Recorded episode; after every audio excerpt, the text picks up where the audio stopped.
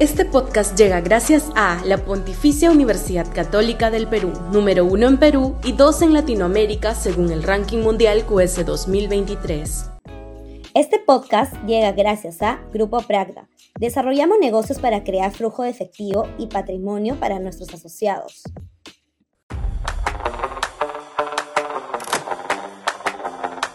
Las posibilidades de Antauro.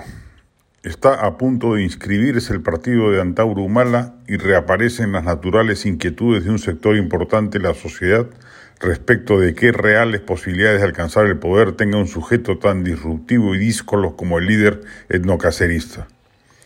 En un reciente discurso a sus seguidores ofreció cumplir dos grandes objetivos de llegar al poder, recuperar Arica y Tarapacá y enviar un comando de etnocaceristas a secuestrar al rey de España y utilizarlo para desagraviar los saqueos de la conquista.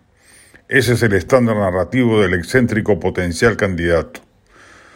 Tuvo traspiés cuando apoyó la asunción de Dina Boluarte al amparo de la Realpolitik, pero que fue malentendido por sus propias bases socioelectorales que repudiaron ese hecho y que más bien no respaldara al Bacao Castillo. Hasta ahora un sector del sur andino no lo ve con buenos ojos por esa razón.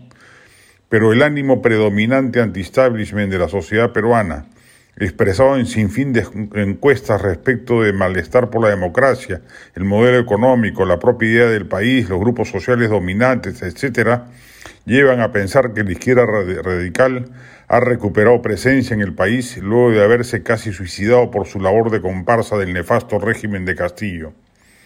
Antauro Humala, Guido Bellido y hasta el propio Aníbal Torres, según una conocida encuestadora, asoman en el horizonte.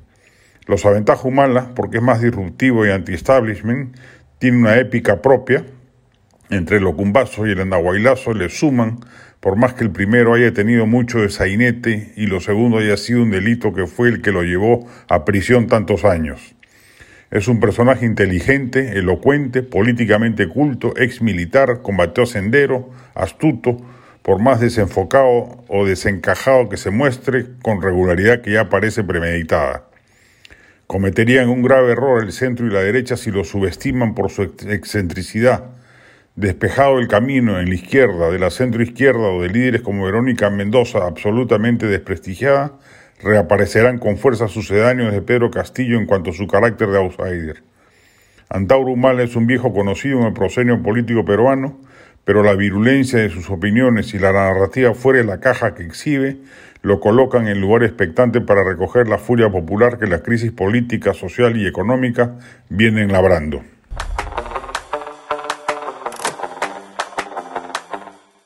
Este podcast llega gracias a la Pontificia Universidad Católica del Perú, número uno en Perú y dos en Latinoamérica según el ranking mundial QS 2023.